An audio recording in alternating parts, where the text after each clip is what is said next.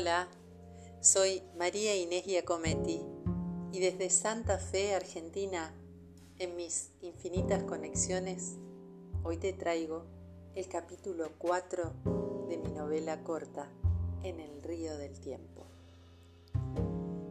Estamos recorriendo una Santa Fe distinta y una historia que amé escribir. Espero que sea de tu gusto y que me acompañes. Ya casi, casi termina esta historia. Nos falta un solo capítulo. Que la disfrutes. Gracias.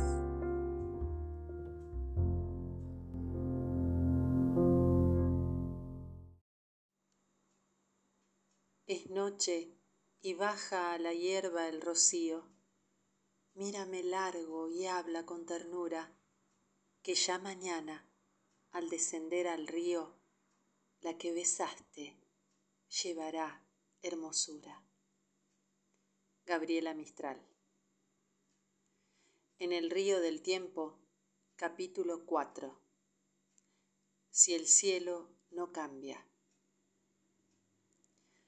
Querido Gonzalo, no, no, ¿Cómo voy a empezar llamando querido a un hombre que no conozco? Bueno, es solo una forma de decir, entonces escribamos. Estimado Gonzalo. Pero Laura, ¿no es impropio en este tiempo tratar por el nombre a un caballero tan pronto? Tienes razón, prima. Es que a veces me contagio de tus formas. Veamos. Señor Gonzalo Jordán.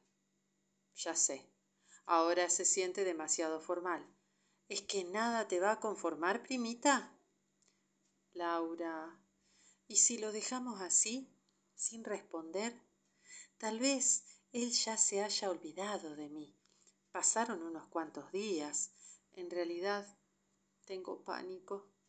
No sé qué escribir. No sería una mala idea.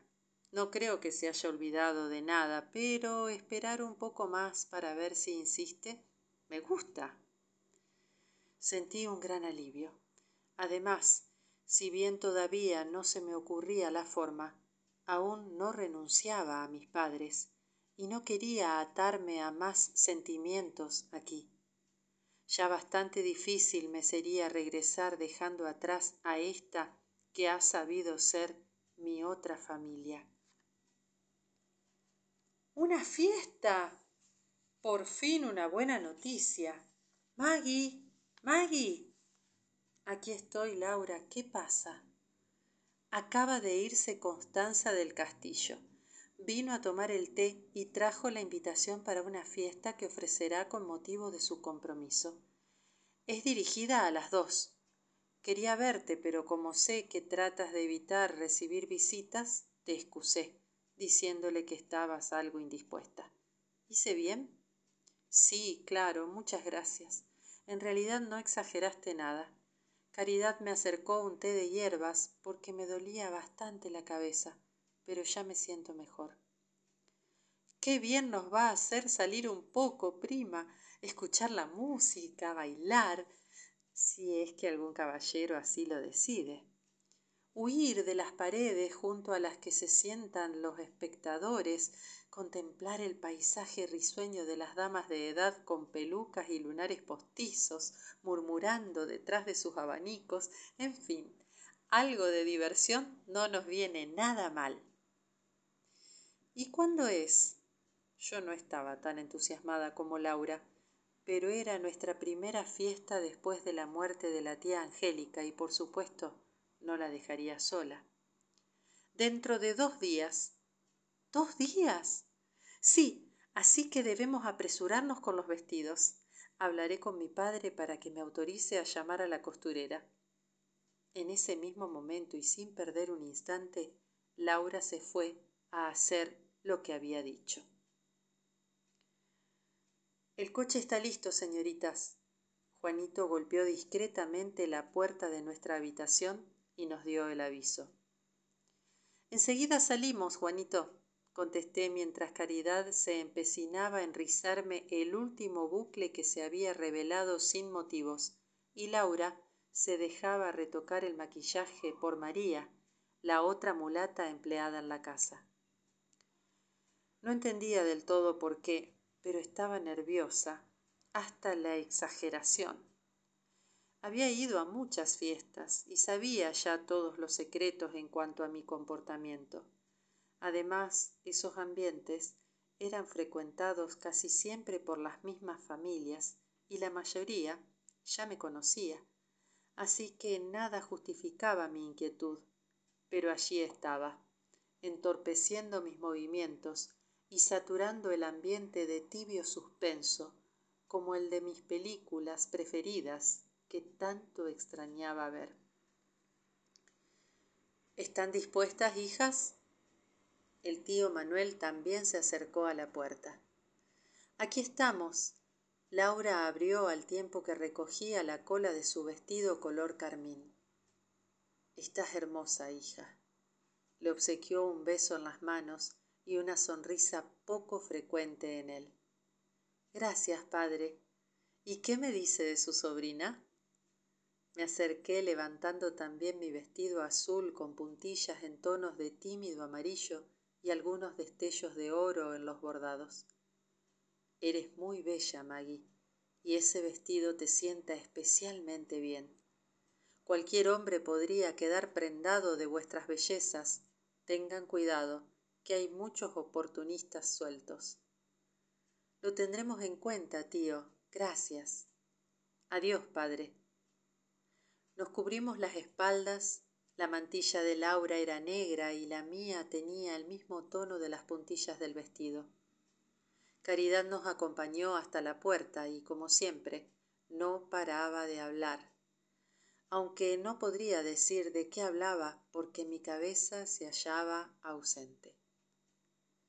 Los padres de Constanza eran excelentes anfitriones se encargaban hasta de los mínimos detalles, por lo tanto sus fiestas eran exquisitas. Nos encontraron los acordes de los valses y nos hicieron flotar livianas hasta el interior del salón. Saludamos a muchas personas de renombre y a otras tantas que no conocíamos, pero que con gran protocolo reverenciaron nuestro paso.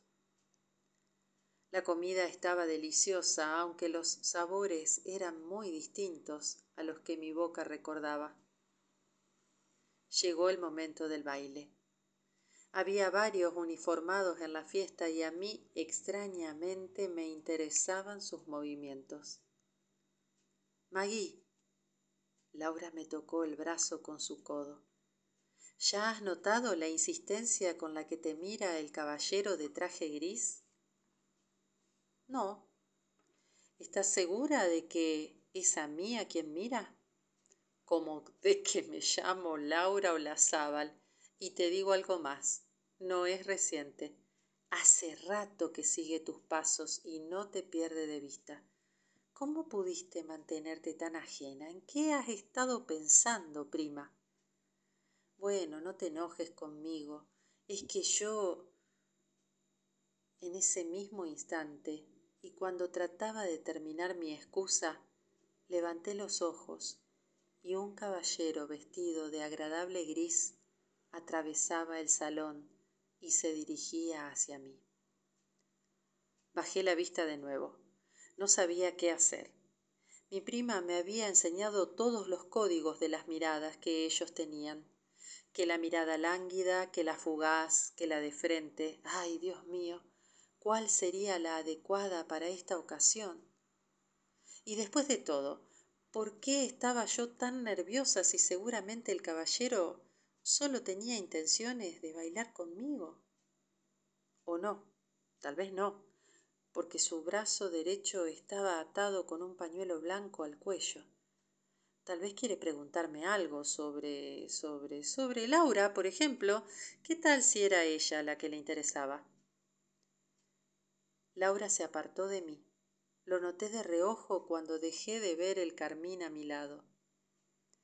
Eran instantes eternos que jamás había vivido.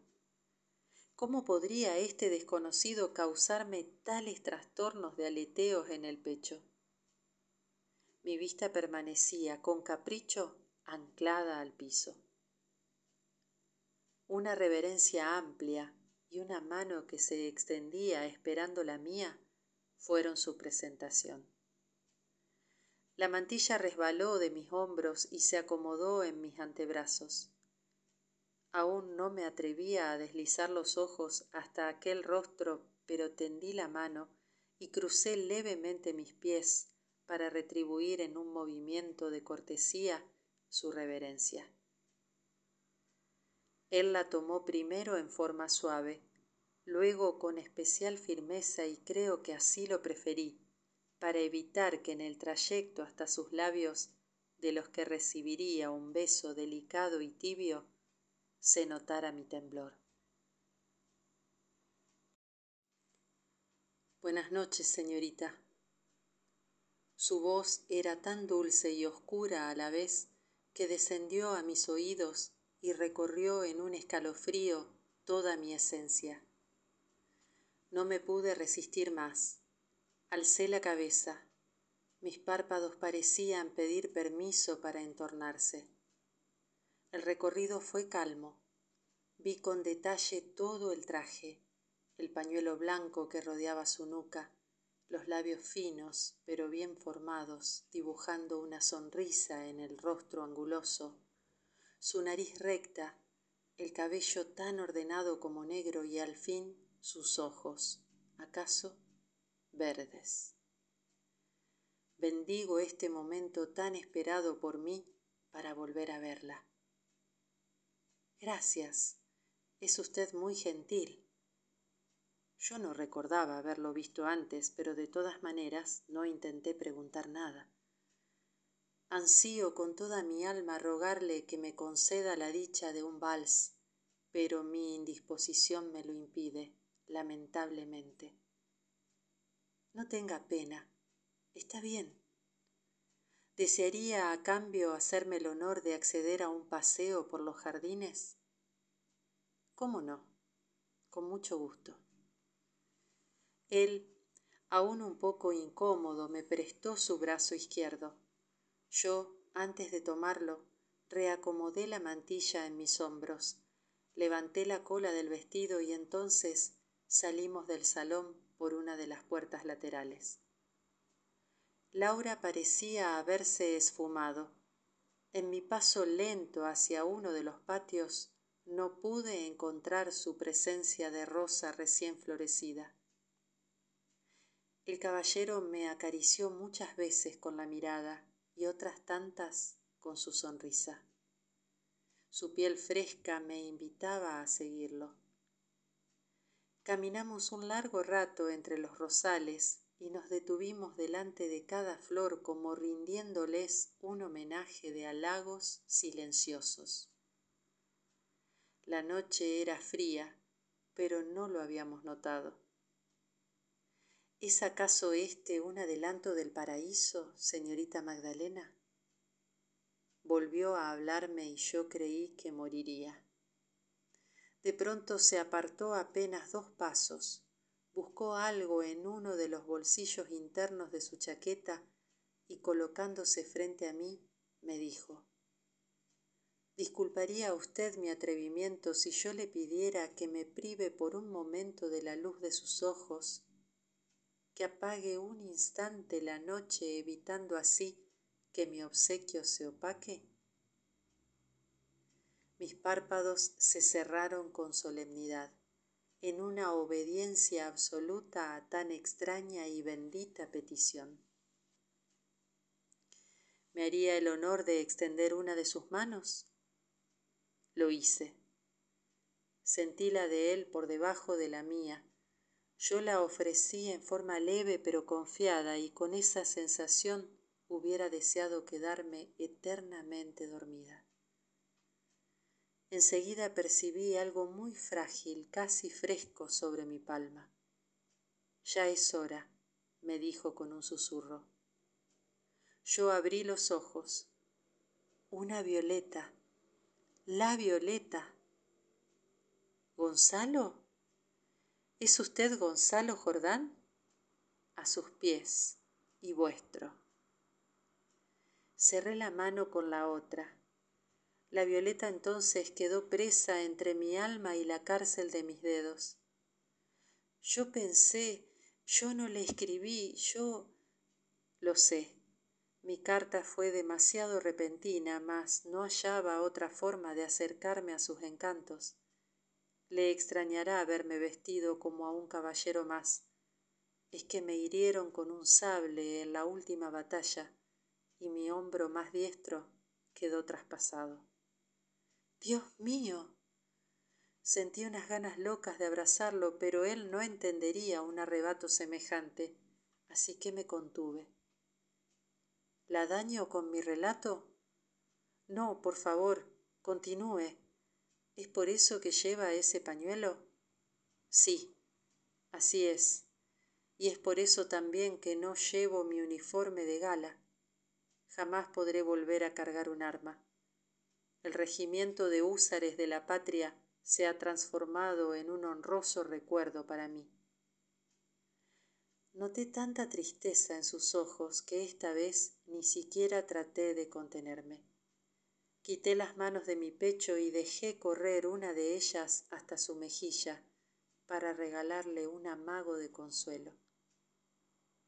Él recostó su cara sobre mi mano como un pichón refugiándose en el calor de su nido. ¿Es usted consciente de que puede matarme de amor esta misma noche? No diga eso, por favor. Me dejaría atravesar por cien sables más si el premio fuera una sola de sus caricias. Mi pudor estaba rozando su límite. Nadie jamás me había hecho sentir así. La brisa deliraba con las notas musicales y yo me animé a interrumpirla. ¿Es reciente su herida? La mañana en que retornábamos con mi tropa, o lo que quedaba de ella porque tuvimos demasiadas bajas, vi a su prima desesperada tratando de reanimarla. Oh, sí, qué vergüenza con usted, vergüenza. Mi destino después del hospital era el olvido. Usted, su imagen, todo su ser, me han devuelto la esperanza.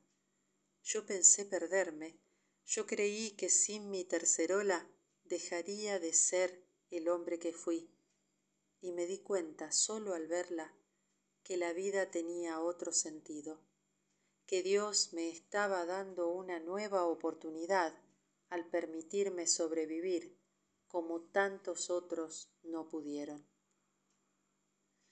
¿Usted estaba herido cuando me cargó hasta la casa de mis tíos?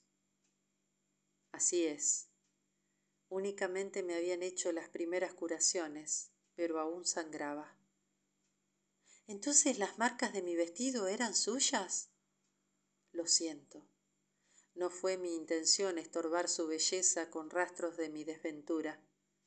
Yo era un voluntario dispuesto a morir por mi patria, sin padres, ni apellido, ni papeles, un criollo puro, adoptado por un tío solo y dadivoso. Crecí a su lado, pero cuando él se marchó tras una estrella para continuar guiándome desde allí, yo no me resigné a quedar como único dueño de todos sus bienes inactivo, con una fortuna que no había brotado de mi sudor. ¿Y qué decidió hacer? Nombré capataz a uno de los hombres de confianza de mi tío y lo dejé a cargo de todo, hasta mi regreso. Si eso no sucedía y yo me convertía en uno de los héroes ignotos que quedaran tendidos en un campo de batalla, él sabría cómo dividir mi herencia entre quienes hubieran permanecido fieles a su servicio. Pero regresaste. Perdón, usted regresó, Gonzalo. Nunca apague su frescura ni la cambie por frases hechas, se lo ruego. Su súplica se asemejaba a un grito de mi conciencia. Ella estaba cansada de mis censuras. Está bien, le respondí y distendí mi boca al tiempo que protegía la violeta en el hilado de mi mantilla. Sí, regresé, y a mi vuelta encontré a un hombre que no sólo había administrado perfectamente mis bienes sino que los había multiplicado con habilidad. Decidí entonces premiarlo obsequiándole los frutos de sus inversiones y me quedé con la herencia de mi tío tal como la había recibido. Eso fue muy generoso de su parte. Creo que he intentado ser justo el tiempo junto a él era un soplo. Hacía un rato ya que nos habíamos sentado debajo de una glorieta y la frescura del ambiente había cedido. He desnudado mi alma ante usted sabedor de que soy un perfecto desconocido en su vida pero no he escuchado ni una sola palabra de su historia. Bajé la cabeza y sentí mucha tristeza de no poder ser tan sincera y directa como él había sido conmigo. Usted no comprendería mi historia. Yo no puedo contarle mucho más de lo que conoce. No hay nada que un corazón enamorado no logre entender y yo le he ofrecido mi corazón. Háblele a él. Tomó mis manos cuna de violetas con la amplitud de su izquierda y las llevó hasta su pecho. Lo siente bramar es por y gracias a usted. He sabido en una providente coincidencia con su prima que no tiene compromisos con otro hombre. Sepa que esa sería la única causa de mi alejamiento inmediato. Todo lo demás en usted es gracia es encanto es amor. No creo ser merecedora de tanta estima. Usted podría concederme el tiempo que me sea necesario para que conociéndolo pueda retribuir tamaño afecto. Lo vivido por mí hasta ahora queda en blanco señorita magdalena. Usted es la pluma que comienza a escribir mi vida a partir de esta noche.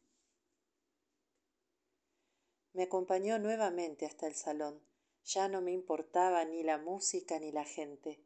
Mis mejillas se habían colmado de felicidad y emoción. Como por arte de magia laura floreció ante mí. Me pareció importante cumplir con la cortesía de las presentaciones aunque mi prima por supuesto sabía quién era el caballero que me acompañaba. Cuando lo creímos prudente nos retiramos de la fiesta escoltadas por gonzalo. Juanito aguardaba en el coche. Él ayudó a laura a subir y antes de que yo lo hiciera casi con un susurro gonzalo me pidió que nos encontráramos cuando y donde yo dispusiera. En dos días al atardecer en la iglesia de nuestra señora de los milagros. Serán los días más largos de toda mi existencia aguardaré soñando con sus ojos. Besó una vez más la blancura en mis manos y yo sentí el deseo de que él fuera quien conservara mi violeta que en realidad ya no era mía. Su fragilidad lo conmovió. La recibió como a un tesoro y la regresó al lugar en el que tan celosamente la había guardado hasta entregármela. Nos siguió con la inmovilidad de su esbelta figura hasta que ya no lo distinguimos en la privacidad de la noche. Cómo te ha ido maggy me lo preguntaba sonriendo y con destellos de picardía que no había descubierto antes en sus ojos. Sabías que él estaría lo reconociste al instante. En qué momento habías hablado con él no te vayas a enojar conmigo. Fué una casualidad. Me pareció conocerlo cuando acompañé a caridad a hacer unas compras la semana pasada. Él me vio y se acercó a mí se identificó ya no por su regimiento sino por su nombre y disculpándose por su osadía me preguntó si habías recibido la carta. Y qué le has dicho bueno no le di muchos detalles sólo los suficientes para que él supiera que tú no tienes compromisos con nadie y que por timidez habías decidido no responder su misiva. Laura prima ya está bien de tanta soledad. Tú sabes que mi camino está marcado pero el tuyo el tuyo tiene que tomar algún rumbo. Estás muy sola. Sé la clase de vacío que tienes y yo prometí ayudarte. Pero es que yo no sé lo que siento. Él te dará todo el tiempo que necesites. Lo sé. Te ama con toda su alma y no hay nada que pueda cambiarlo. Tan segura estás de eso conoces bien mi historia y no será fácil contársela. Tengo mucho miedo y si hay algo que no quiero por nada del mundo es lastimarlo. No voy a mentirle ni a ocultarle mi identidad. Él tiene que saberlo sea cual sea su decisión posterior estoy de acuerdo prima.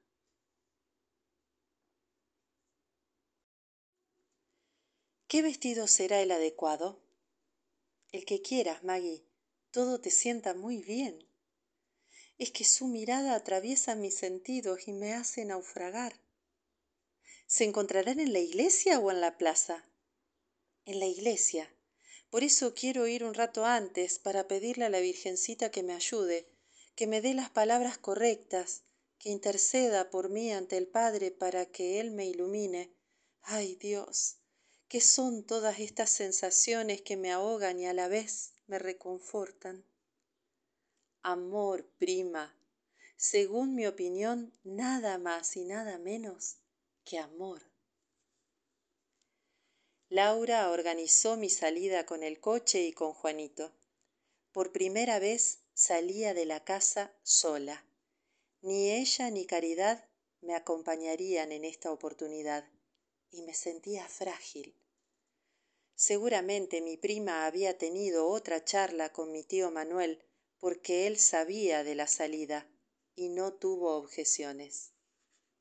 Al contrario en cierta forma me daba la bendición desde la ventana de su despacho mientras me veía subir al coche los cascos de los caballos retumbaban en mis oídos. Las pupilas se me perdían entre los sausales y mi mente ensayaba mil palabras que explicarían o no una historia insólita.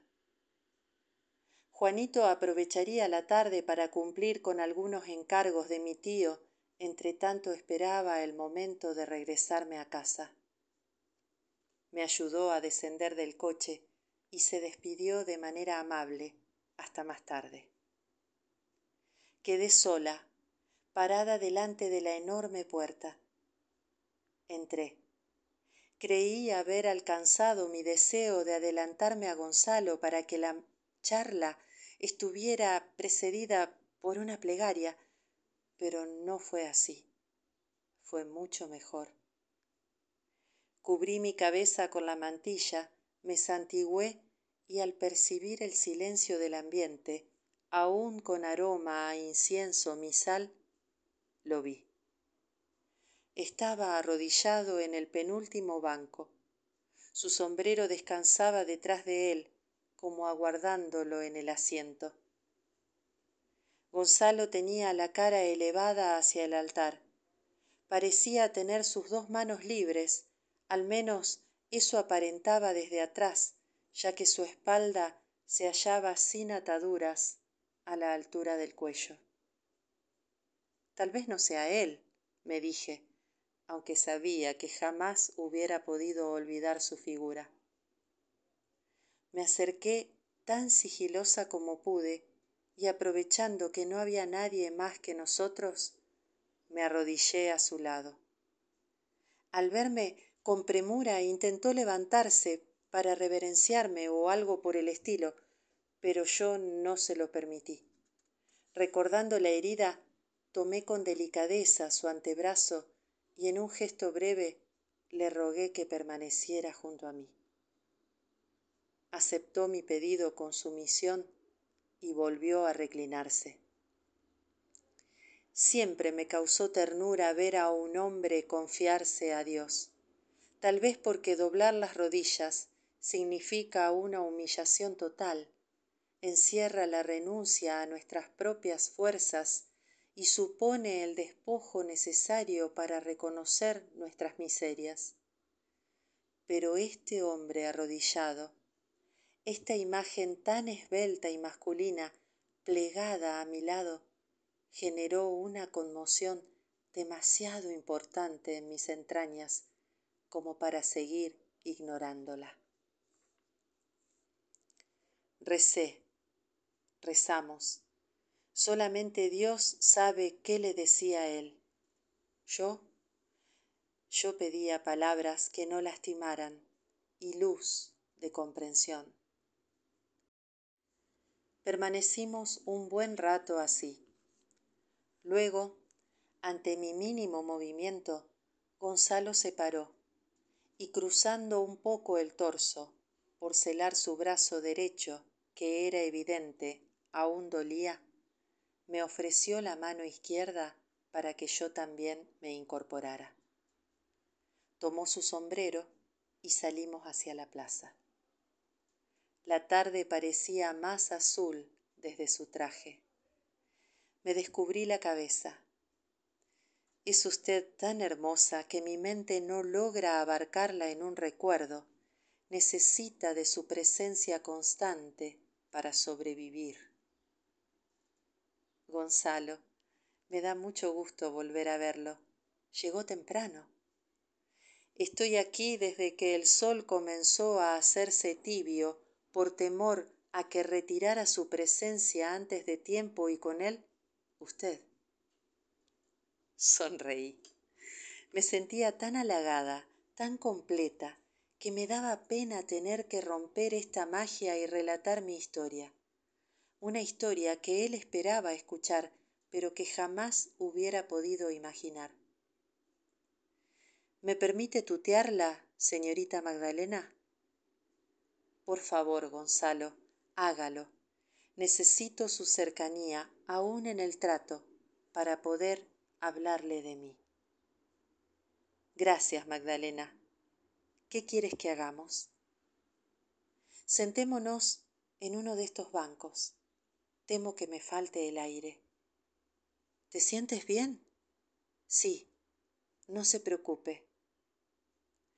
Antes que comiences, ruego que me hagas el honor de tutearme también.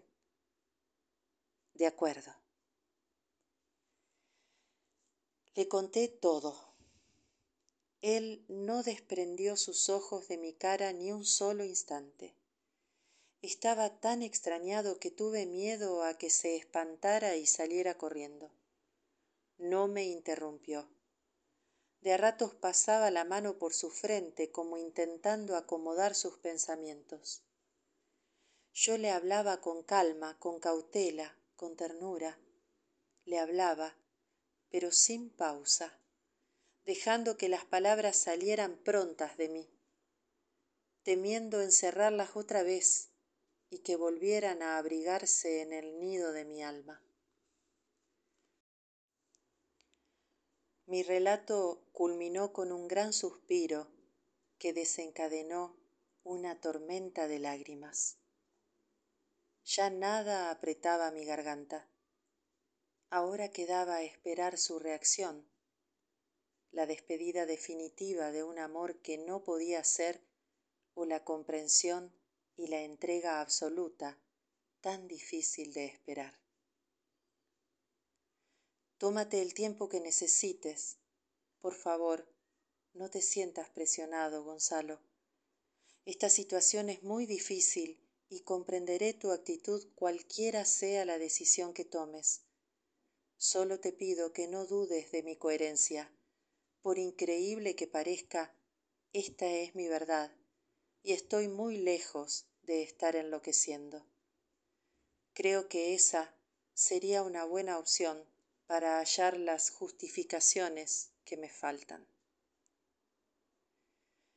Me secó la cara con sus dedos fríos, sus ojos brillaban como un relámpago en la noche. No me dijo nada y yo me sentía morir. Juanito había regresado y esperaba en el coche. Suspendió su silencio para decirme, será mejor que descanses, tendrás noticias mías. Me acomodó la mantilla en la espalda, me ofreció su brazo y me acompañó hasta Juanito. Antes de subir, ni siquiera me animé a mirarlo. Lo hice cuando el coche comenzó a moverse aunque ya su rostro se había vuelto y no me seguían sus ojos de menta. Sabía que era la despedida, y aunque me sentí culpable de haberlo herido más aún que el sable que atravesó su hombro, debía ser así. Yo no podía comenzar una relación con alguien que realmente me estimaba basándome en ocultamientos y en una identidad falsa. No lo hubiera soportado. Por duro que fuera, no me arrepentía de haber sido sincera con él. Ya nos llegaría el olvido.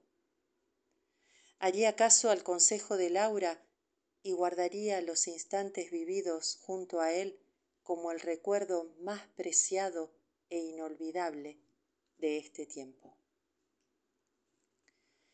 Faltaba poco para llegar a casa cuando logré tranquilizarme y dejar de llorar. No quería preocupar a nadie. Tendría que responder muchas preguntas que sólo Laura podría comprender. Los demás...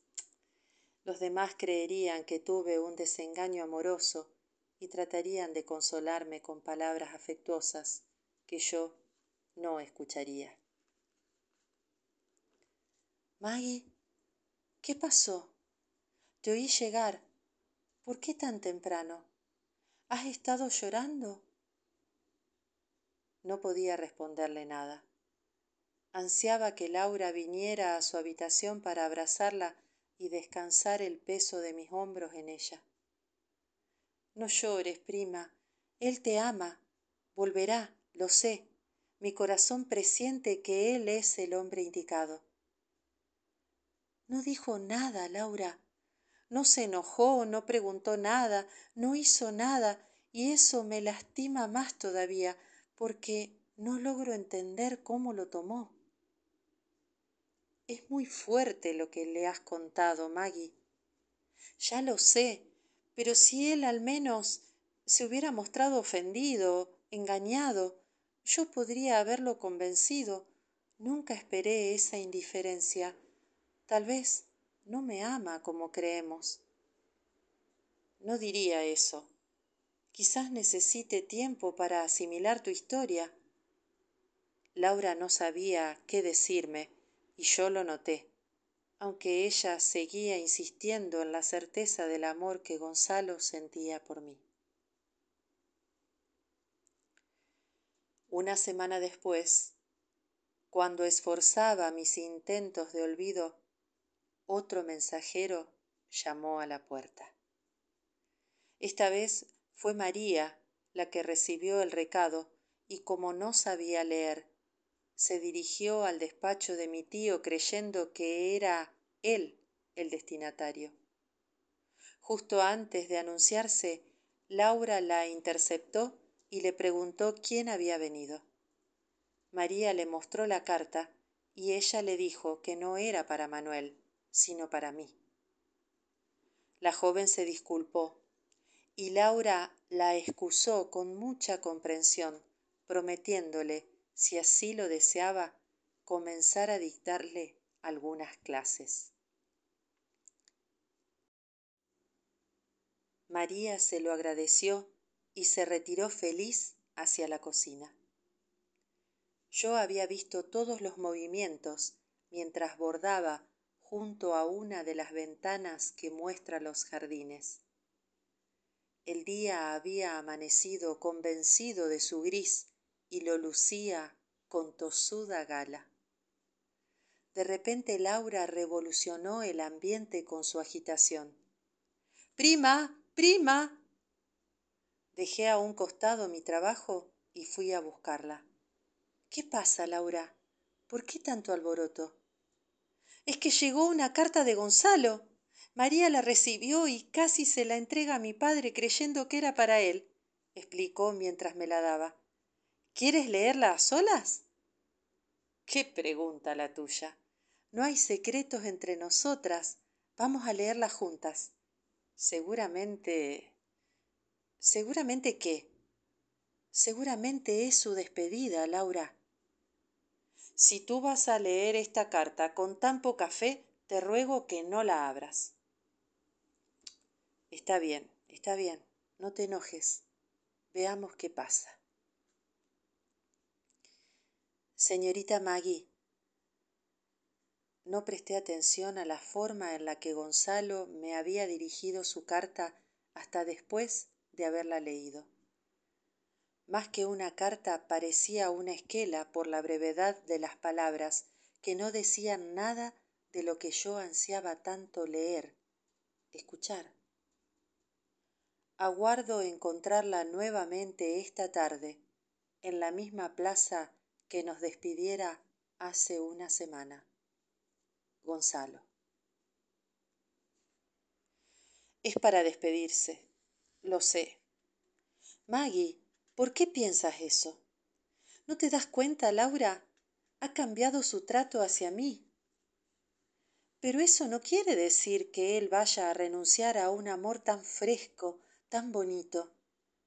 Algo está mal, lo presiento, prima. Tal vez lo mejor sea no ir a esta cita. No, no, no, no. De ninguna manera.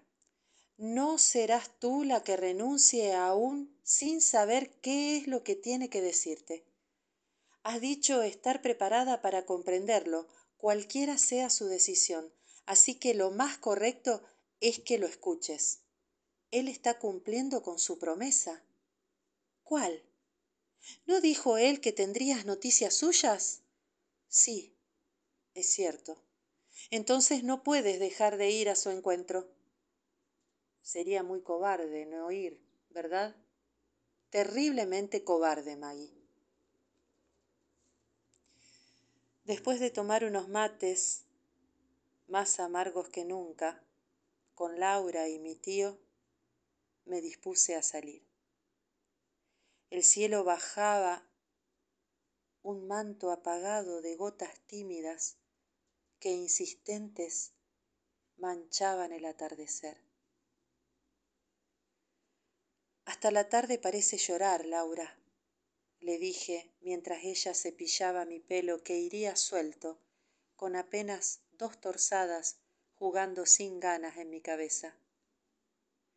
Caridad suele decir que sus amigas indias agradecen la lluvia pues siempre es una bendición. Traté de calmarme. Juanito ya esperaba en el coche encapotado de negro. Mi prima me despidió con un fuerte abrazo y una sonrisa que a mí me pareció poco natural. El camino se hizo lento.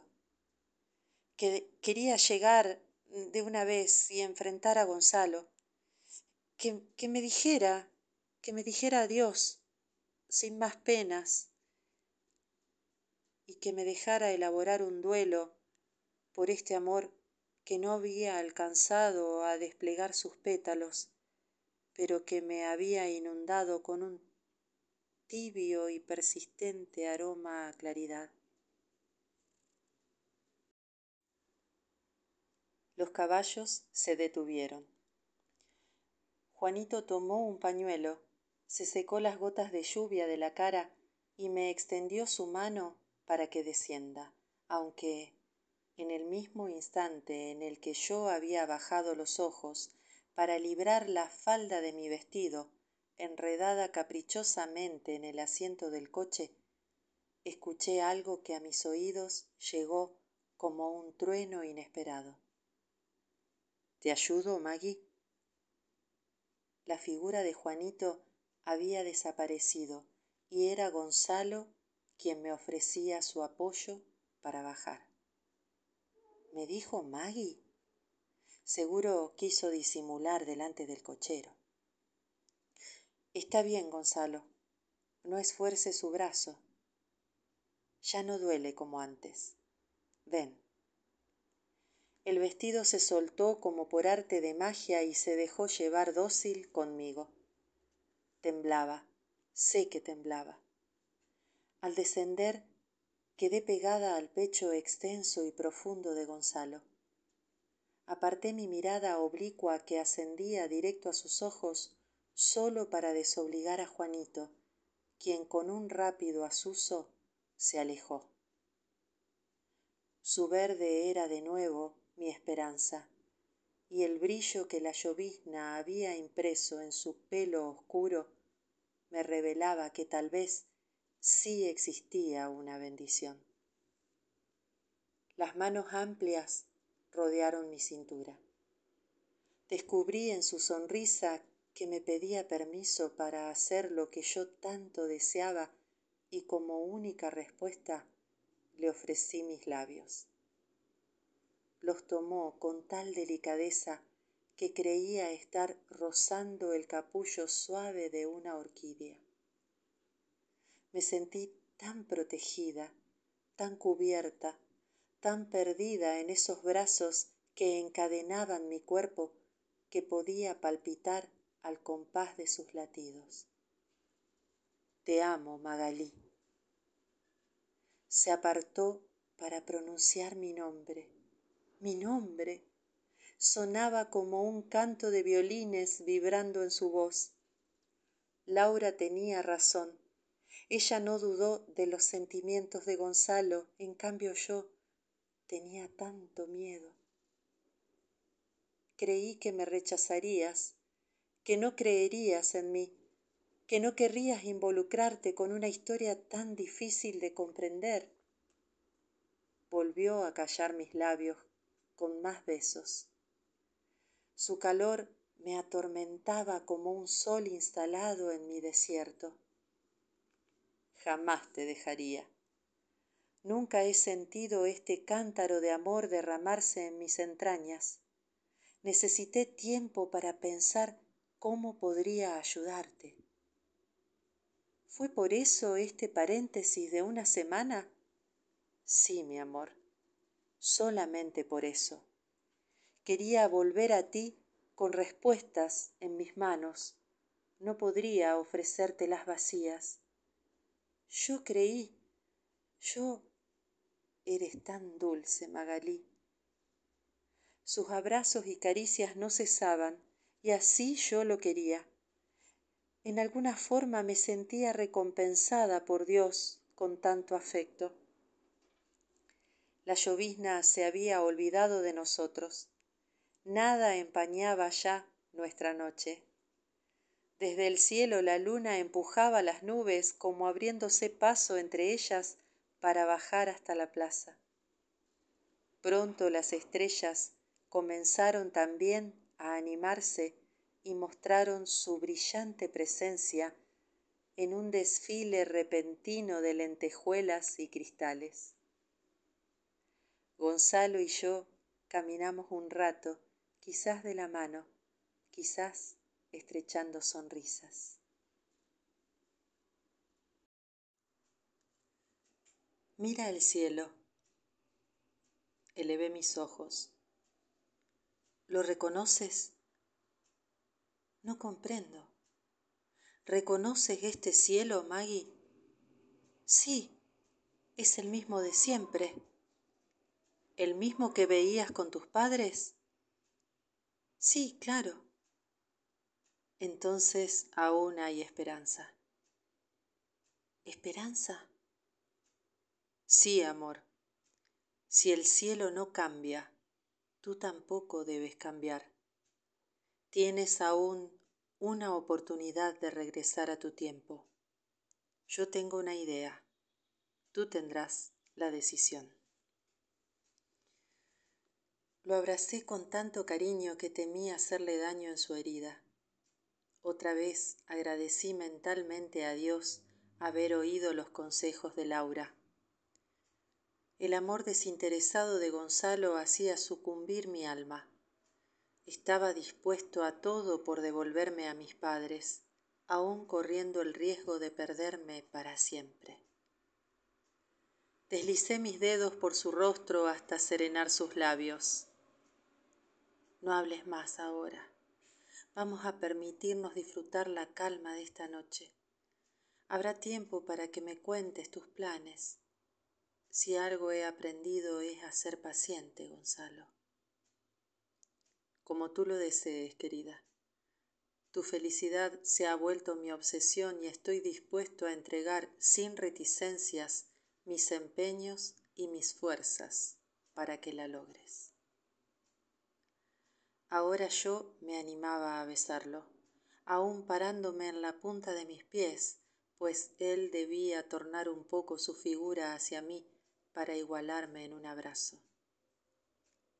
Lo invité a prolongar nuestro paseo nocturno acompañando mi regreso a casa en el coche. Aceptó sin vacilar. Indiqué a Juanito que volviéramos, y creí descubrir una sonrisa cómplice en su perfil moreno. Avanzó a paso calmo. Guiaba con sutileza los caballos como si pidiera autorización a cada piedra para ser pisada.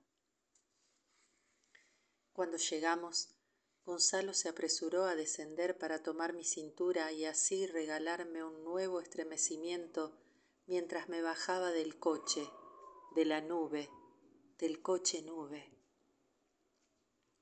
Se despidió con un tenue beso en mis manos y me dijo, desearía posar este beso en tus labios para descansar con esa sensación esta noche, pero no sería de caballero tener tal actitud delante de la casa de una dama sin antes haberse presentado como corresponde y haber pedido su mano. ¿Pedir mi mano? Si estás de acuerdo. Sí, por supuesto. Amo tu forma de hablar. Eres tan bella. Dile a tu tío Manuel que mañana, con las primeras brisas de la tarde, vendré a mantener una conversación con él. ¿De acuerdo? Perfecto, querido. Mi tío hace mucho tiempo atiende sus negocios desde el despacho y permanece siempre en la casa. Te amo, Maggie. Solo sonreí. Le obsequié una caricia y me retiré, convencida de que seguramente, en poco tiempo, yo también podría decirle lo que él tanto esperaba. Casi no dormimos. Laura me estaba esperando nos vio llegar desde la ventana de la sala y corrió a mi encuentro aguardándome detrás de la puerta. Me abrazó de manera tan cálida que era como compartir mi emoción con la hermana que nunca tuve. Gracias, prima, de no haber seguido tus consejos.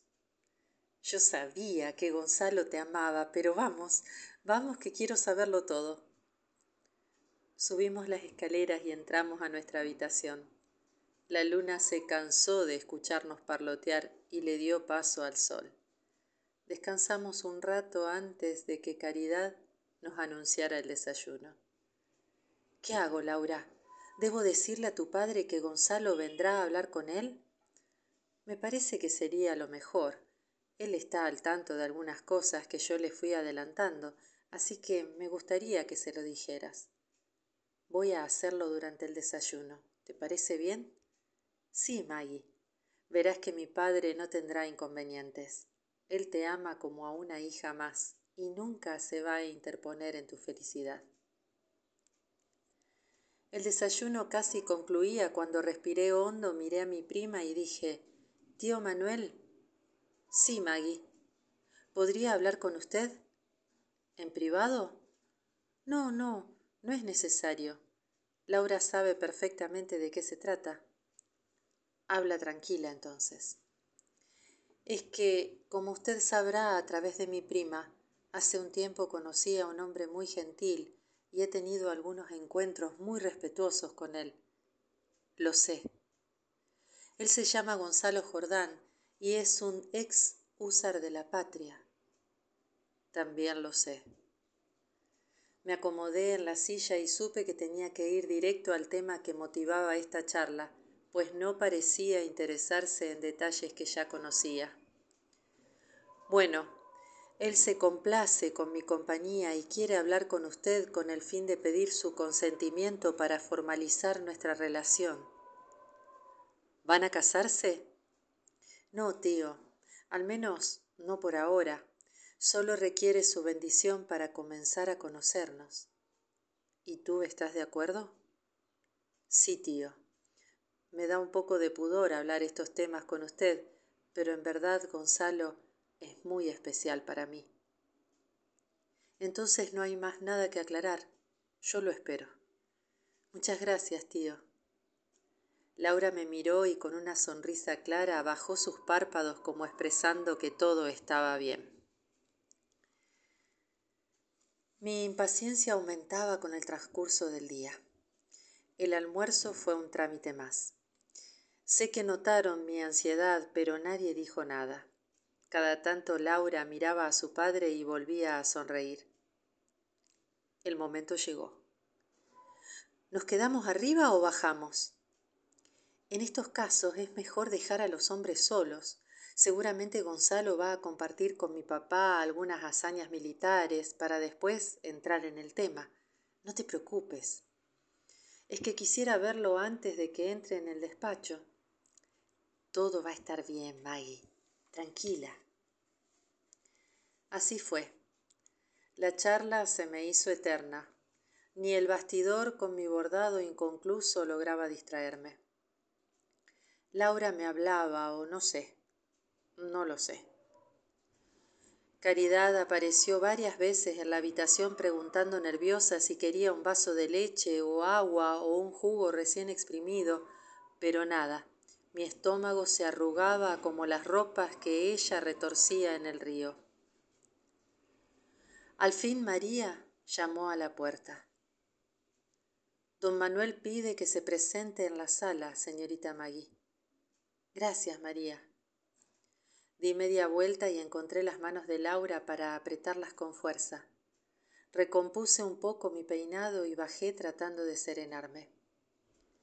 Cuando llegué al descanso de las escaleras, Gonzalo se puso de pie y con su sombrero en la mano hizo una reverencia rápida a mi tío y se apresuró a subir para darme la mano y acompañar mi descenso en el último tramo hasta la sala. Busqué sus ojos y ellos me encontraron con frescura. Mi tío se había parado. Nos aguardaba apoyado en su bastón. Magui, don Gonzalo Jordán me ha pedido tu mano y yo se la he concedido con una condición. ¿Cuál, tío? Que se tomen el tiempo necesario para conocerse y cuando estén seguros de que sus almas no pueden vivir separadas, se comprometan definitivamente delante de Dios. Ese es un consejo que me dieron los padres de Angélica. Ellos jamás impusieron nada a sus hijos, mucho menos sentimientos. Y sabes bien que mi matrimonio perdura aún con su ausencia. Les deseo la misma aventura. Se notó conmovido. No era el rígido militar que todos veían para él contaban los afectos más que las apariencias, y sus gestos imponían respeto, pero nunca alguien se quejó de haber sido mal atendido o maltratado por él. Me alejé de Gonzalo y llegué hasta mi tío. Sentí un impulso, no lo contuve y lo abracé con todo el cariño que hubiese abrazado a mi padre en un momento así. Sé que él hubiera tenido una reacción similar y de alguna manera supe que también se lo estaba agradeciendo. Mi vida ha cambiado profundamente. He recorrido cada rincón de Santa Fe junto a Gonzalo, evocando las imágenes que retenía en mi memoria de la ciudad. A veces se las transmitía, otras disfrutábamos de esta parte de mi historia como si no conociera nada más que el presente. Me haces feliz, Magalí. Gonzalo aprovechaba las ocasiones en las que estábamos solos para llamarme por mi nombre. Él sabía cuánto bien me hacía oírlo y también sabía que solo de él podía escucharlo. Yo también lo soy, querido. No me has preguntado por mis planes para volver a tus padres. Gonzalo, lo he pensado una y otra vez y he sentido miedo. ¿Miedo? Sí, miedo a perderte, miedo a que esta dicha que al fin me ha sido concedida termine apartándose de mí por otro juego macabro del destino. Ya he sufrido la pérdida de mis padres y creo que de a poco me he ido haciendo a la idea de no verlos más. Nunca renuncies a tus sentimientos, Maggie. Por favor, no lo hagas. Es que no hay forma que no hayas pensado, que no haya pasado por mi cabeza para lograr atravesar el tiempo. No puedo exponerme, Gonzalo. El cielo se ha cerrado para mí y el agua de este río decidió traerme. Justo allí está la clave. ¿Dónde? En el río, amor. Me permití visitar a un viejo cacique que conocí cierta vez. Le conté todo confiando en su absoluta reserva. Él me escuchó con atención. Yo sabía que sólo él podría darme una respuesta. ¿Y te la dio? Sí, Maggie. Él dice que únicamente el amor puede romper una maldición semejante. Me ha dicho que los dioses te han elegido para liberar a Anselmo y a mí, que la flor del irupé te sedujo para que tomes su lugar. Desde entonces, ellos se han encontrado y son felices para siempre. Pero eso quiere decir que la maldición ahora pesa sobre mí Querido, ¿no te has dado cuenta? Sí, lo sé. Y él me dio una solución. Abrázame, Gonzalo. Mi corazón estalla. Tengo mucho miedo. Me tomó posando toda su ternura en mí mientras me susurraba. Tranquila, querida. No te propondría nada que atentara contra tu vida. Háblame de lo que te dijo. Él dice que si vamos al recodo del río en el que apareciste aquel amanecer, tú podrías regresar a tu tiempo. Eso no es verdad, yo ya estuve allí, pero no mojaste tus pies en esas aguas. No, solo me acerqué a la orilla. El cacique me ha dicho que si vuelves a mojarte los pies con la misma agua de río que te trajo hasta aquí, podrás regresar. ¿Y tú? Yo...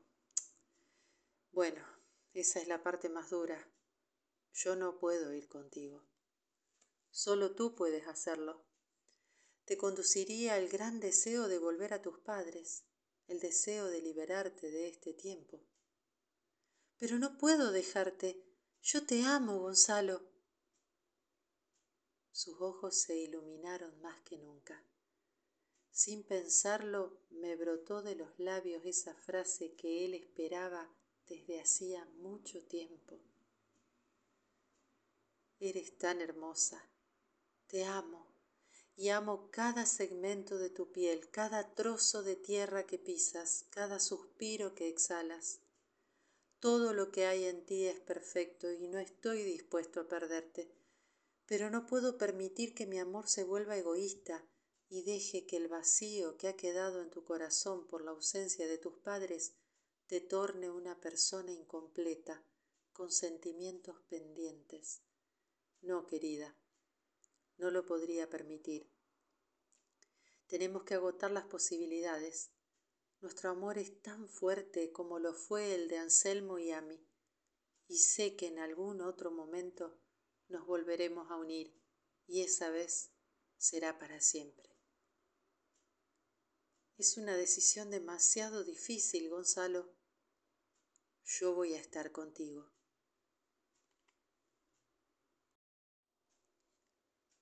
Lloré mientras él me besaba, acariciaba mi pelo y me estrechaba contra su pecho. Creí estar delirando con tanto amor. Tendrás que tomar coraje. En tu empeño está el secreto.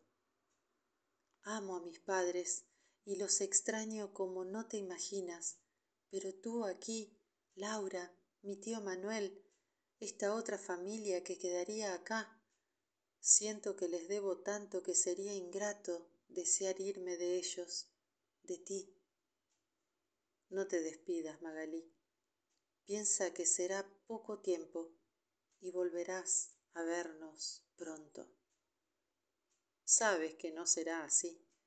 Si logro regresar allá, jamás volveré. Entonces ellos y yo seremos parte del más hermoso sueño que te hayas animado a soñar en toda tu vida. No eres un sueño, eres todo lo que una mujer puede anhelar. Pensé tantas veces en dejar las cosas como estaban pero el recuerdo de mis padres me atormentaba cada día más. Yo no sabía cuánta vida habrían transcurrido ellos sin mí. Seguramente el tiempo no sería el mismo, o tal vez sí. Aquí estábamos despidiendo un año de muchos cambios. Finalizaba 1813. Tienes que hacerlo, prima, al menos intentarlo.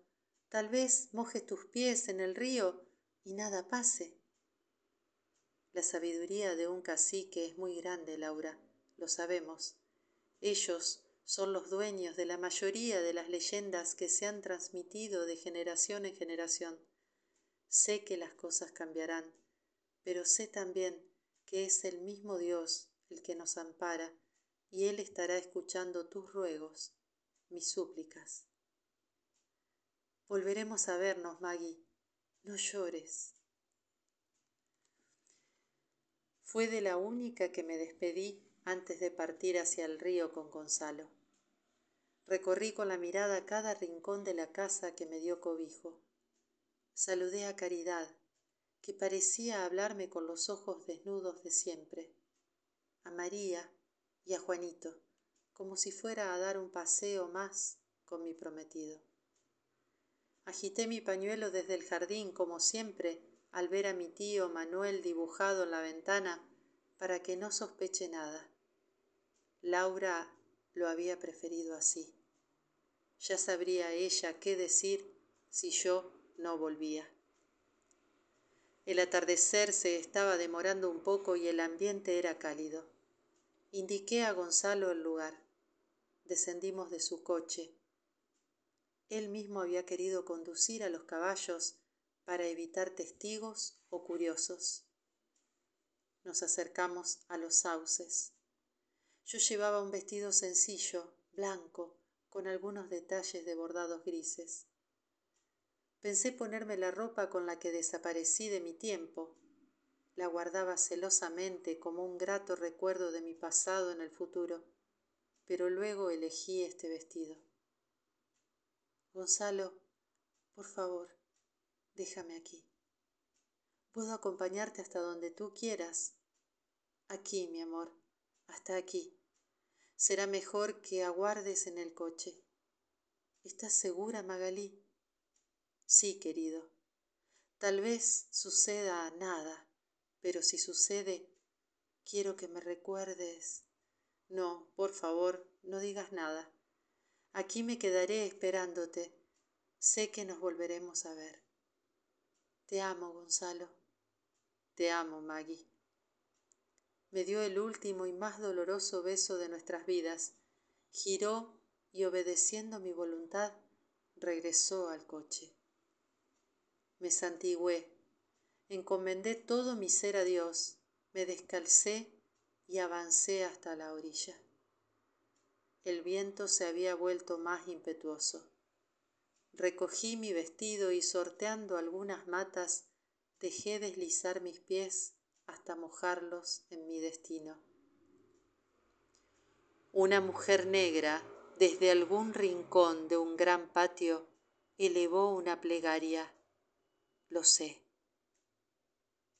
Niña de mi corazón, te has ido, con la mañana y la flor, te has ido, hacia el lado del amor, te has ido, quebrada tengo la voz, te has ido. José Pedroni